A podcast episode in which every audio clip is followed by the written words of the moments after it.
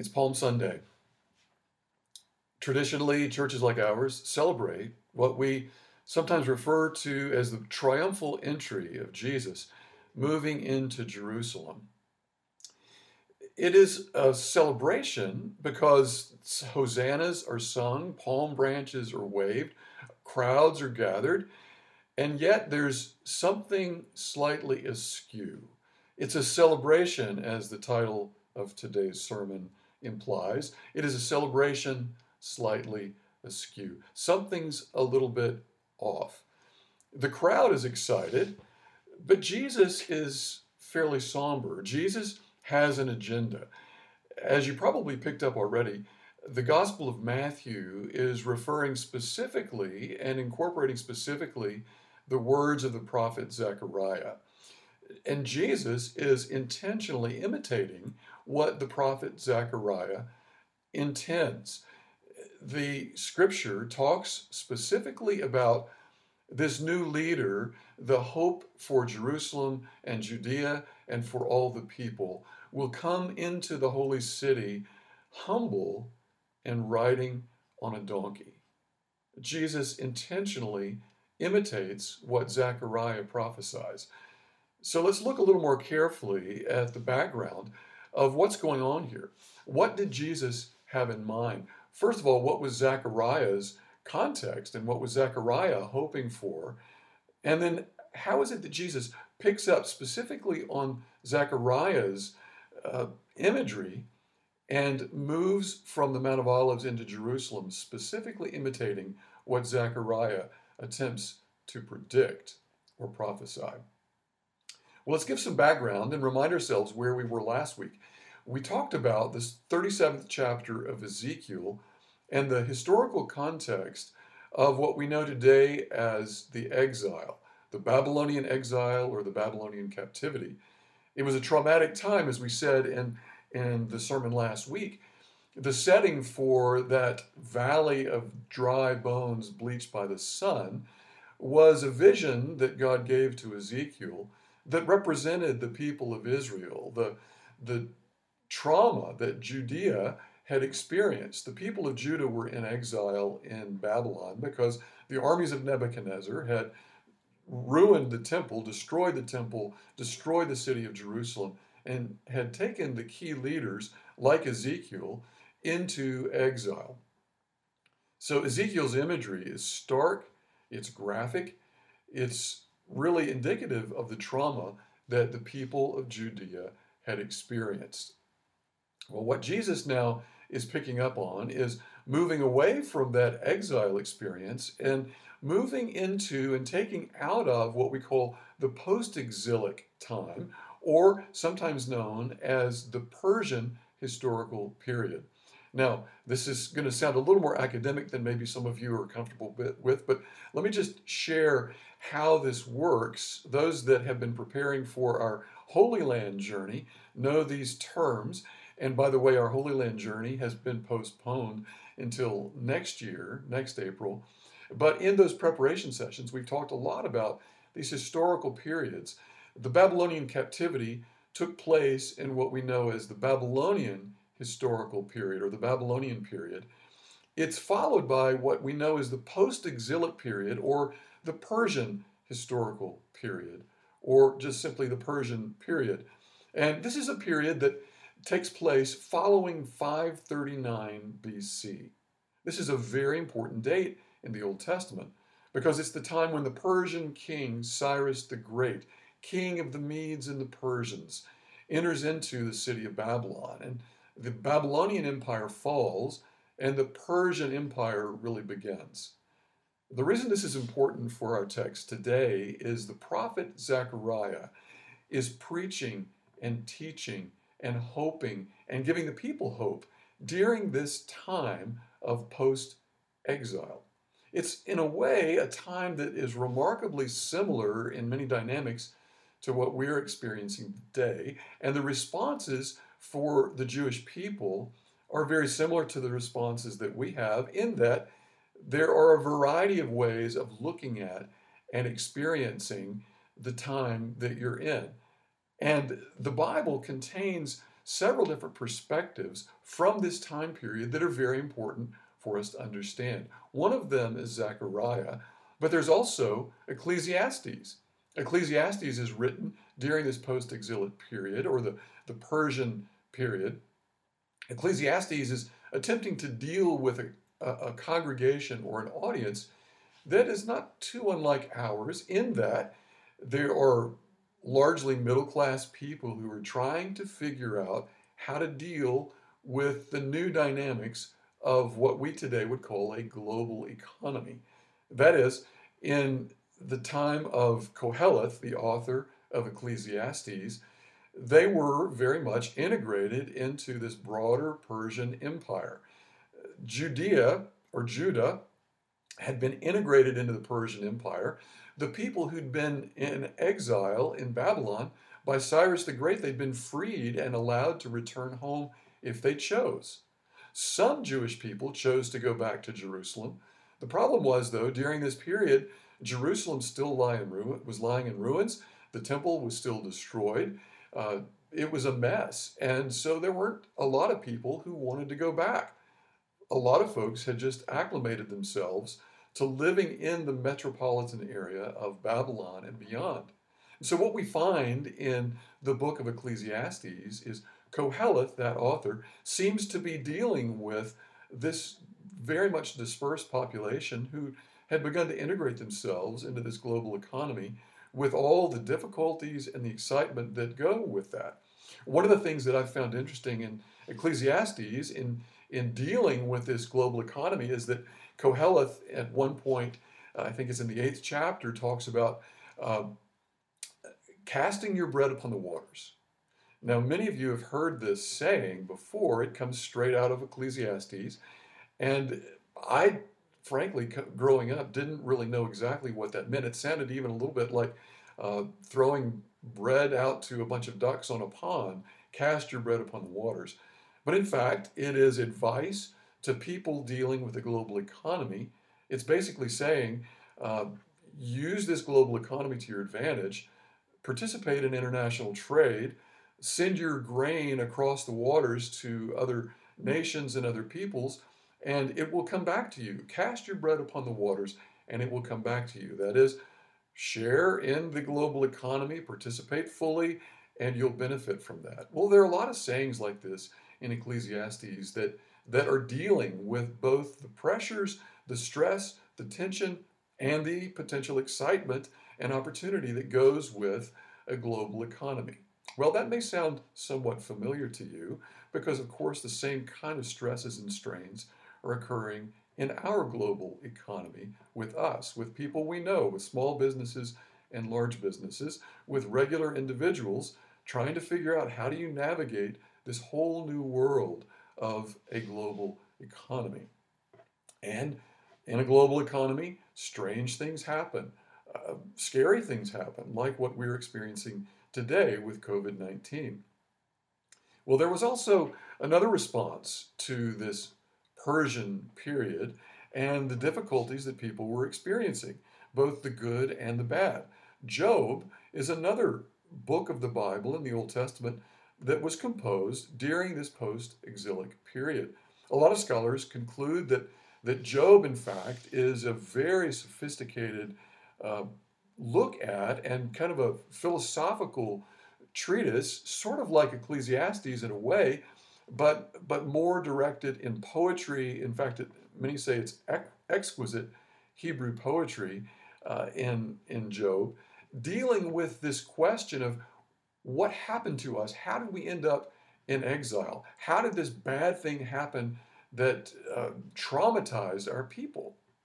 And it, was it punishment? Well, a lot of the prophets were saying this was punishment for bad behavior. Job is saying the opposite in a way. He's taking the friends of Job and he's saying through them, uh, this is the way God acts. God punishes people who have sinned. Job, you have, have had bad things happen in your life. You surely must be punished, and this is a result of your sin. Well, Job disagrees adamantly. And in the end, Job is proven correct that that's not the way God acts, that there is, this broader mystery in life that we can't understand. One of the ways of coping with this post exilic period was voices like Job, uh, philosophical voices like Ecclesiastes through Koheleth. There also was another response. How do you deal with the, the scary aspect of living in a global economy? Well, Ezra and Esther are two books in the Old Testament that also deal with this global economy and this fear of trying to figure out what do you do as a people? Uh, how do you hold together? And both in Esther and in Ezra in the Old Testament, there is this real tribal mentality of we've got to stick together, we've got to do the right thing. In fact, Esther takes place in a very similar time frame as Zechariah, in that we're told uh, during the time of, of Xerxes and then later uh, Darius, uh, the, the kings of Persia, uh, Esther is taking place and Zechariah is taking place. So both of them are dealing with very similar issues. Esther is, is very much uh, trying to navigate a very, very difficult situation that is multi ethnic, that is multilingual, that is uh, both exciting and frightening. And of course, the conclusion that many of us stop with in Esther is that Esther says, for such a time of, of, as this, I've been called. She steps forward. She offers courage and resiliency and, and reestablishes the safety and resiliency of the Jewish people. It continues on, though, and gets a little more difficult for us to interpret because her uncle Mordecai ends up doing some, some pretty, pretty nasty stuff. So Esther, in a way, becomes very much like Ezra the other book in the Old Testament dealing with how do you hang together? How do you deal with a society that's frightening? Well, both Esther and Ezra uh, end up kind of coming down on this. We've got to hold together. We've got to be a tribe. We've got to uh, only be ourselves. In fact, the word exclusive is often used to describe how Esther uh, or, or how Ezra and Esther both deal with this. We've got to be exclusive and, and only allow people like us to be a part of our system of thinking and believing. And then there's Jonah. Jonah also was probably composed during this Persian period, this post exile period. And Jonah takes the opposite reaction. Jonah, if you read all the way to the end, it's less about being swallowed by a whale and Jonah the prophet discovering that the family of God is much bigger than he ever imagined. In, in fact, it even includes his enemies. The Assyrian people in Nineveh, the capital of this Assyrian empire that predated the Babylonian Empire, it was in those days just unheard of to think in terms of God including the enemy in the broader family of God. This is Jonah's overall message. So we have Ecclesiastes and Job, more philosophical explorations of what do you do, how do you live, what perspectives should we take? You have Esther and Ezra talking about and dealing with we've got to maintain our exclusive uh, tribal identity. We've got to stick together and only be us and not let other people in. then you've got Jonah saying, in fact, this is a bigger picture than we realize. God is bigger and more mysterious and more welcoming than we can possibly imagine. And then we have Zechariah.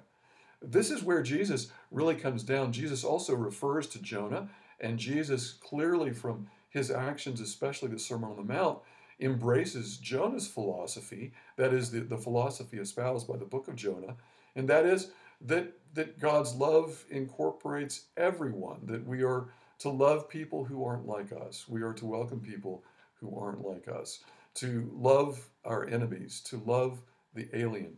Uh, pulling out from these very important passages in Leviticus, in Deuteronomy, and in Jonah, and also in Zechariah.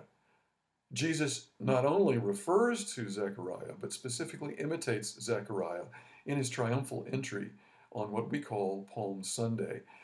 Jesus enters into Jerusalem from the Mount of Olives riding on a donkey. Exactly the imagery that Zechariah had pictured as the leader of the Jewish people, the Messiah coming to save the people and reclaim God's vision for who we are to be. So Jesus takes this imagery in a very specific way. And I'd like to talk now about a couple of steps we can take in imitation of Jesus' imitation of Zechariah. The first is simply understanding the, the time we're living in and the, the need to do as Jesus advocates, in fact, as Jesus does. And that is, Zechariah says, he entered into the city humble and riding on a donkey. Humility, then, is our catchword, the first step for us in dealing with where we're living today, what we're living through, the fear and the tendency in all of us to, to withdraw. And we're all dealing with probably loneliness and isolation. And we're also, in some cases, wanting to blame somebody. We're frustrated. We wonder how long is this going to last? And who's responsible for all this? Uh, the the stance of humility is a very powerful one that Jesus illustrates in this Palm Sunday triumphal in, uh, uh, imagery and triumphal uh, entry into Jerusalem, because it's less about triumphalism as it is about being humble.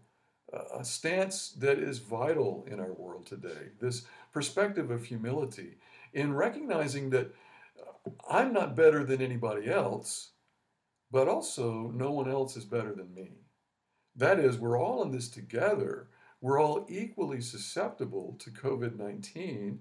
We also are equally responsible for caring for one another because we all are equally important in the eyes of God. This is the real stance of humility, the real lesson that I believe Jesus is conveying in entering into the city humble and riding on a donkey, specifically capturing the imagery of Zechariah in this post exilic period. The second one is moving from humility to determination. Jesus was determined to go to Jerusalem. The disciples tried to talk him out of it, but Jesus knew this was the right and important thing to do. David Brooks, in his great latest book called The Second Mountain, talks about the real difficulty that we're having in our world today. This is pre COVID 19 that Brooks was writing in, but in a way describing our society as hyper individualistic, hyper concerned about freedom for me alone. And in taking that hyper individualistic stance, we lose the perspective of the real value of community and being together. There is a tendency, just like with Ezra and Esther, to stumble into tribalism and make it all about just the people who are just like me. When in fact, with both the stance of humility and the stance of determination, Jesus, on this Palm Sunday experience, this movement into Jerusalem, is determined to make a broader statement. This is not just about one group of people, this is about all groups of people. The cross, as we've said before, is a leveling place. The ground at the foot of the cross is always level. It is a stance of humility, it is a stance of determination. Jesus was determined to go to Jerusalem. Jesus was determined to enter into that city. And as Paul so uh, aptly described on Wednesday, it was an entry into Jerusalem in Matthew to go directly to the temple and cleanse the temple and express deep frustration that the, the keepers of the temple and the workers in the temple had completely misunderstood and moved away from Jeremiah's vision that God wants this place, this holy sacred spot, to be a house of prayer for all people. This is Jesus' determined nature of reclaiming that vision of God that together we share our lives as a, as a place of prayer, a house of prayer, a, place of well being for all people. It is a stance of humility, it, it is a stance of a determined spirit to understand more deeply and to prepare more broadly the kingdom of God through Jesus. as we had been preparing for this sacred Holy Week, beginning with Palm Sunday, in Fresh Start, we had uh, made preparations, and I want to thank uh, Shelley Woodruff and Kristen Koger for their leadership in providing what we had initiated early on in Fresh Start, and that was taking uh, little pieces of paper that were uh, like puzzle pieces, and we had invited during the Fresh Start service for both children and adults to color those pieces of paper. And it turns out what we had planned on Palm Sunday and during Holy Week was to take those pieces of paper and put them together in what would have been essentially stained glass windows in a way, imitation stained glass windows, windows that would have been made by all different people from all different walks of life pieced together. And then those stained glass, imitation stained glass windows were going to represent the stations of the cross. And during Holy Week, we are going to invite people to visit those stations of the cross and pray and meditate and attempt to reclaim Jesus' vision for us in both humility and determination.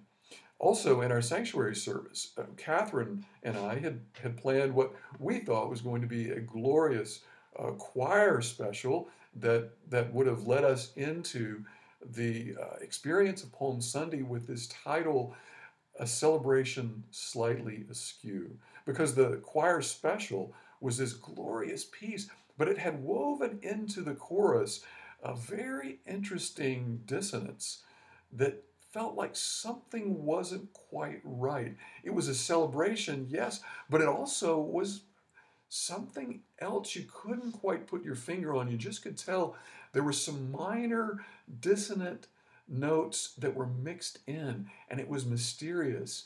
It was sacred. It was uh, leading us into something that we didn't quite understand, and it felt like the perfect lead in to Holy Week and moving us in the direction of what happens with Jesus. He not only moves into Jerusalem on a donkey in a profound stance of humility, with a spirit of determination to reopen the temple and recast God's beautiful vision as a house of prayer for all people everywhere. It also had a sense of dissonance to it because Jesus knew where he was headed. Jesus knew where this was going to lead. It was what we call the Via Dolorosa, the way of sorrows and suffering, that Jesus begins to move through for you and for me. Brothers and sisters, as we prepare our hearts and our minds and our spirits for this Holy Week, we may, may we take seriously what Jesus hopes and dreams for us, for the people of Jerusalem, for the people of our day, that we reclaim the vision of Zechariah, that we reuse Jesus' very important stance of humility, of a determined spirit seeking for deeper and broader meaning in your life and my life. Jesus knew what he was doing. Jesus knows what he's doing for you and for me and this Via Dolorosa, the way of sorrows, the way of suffering for us. Thanks be to God.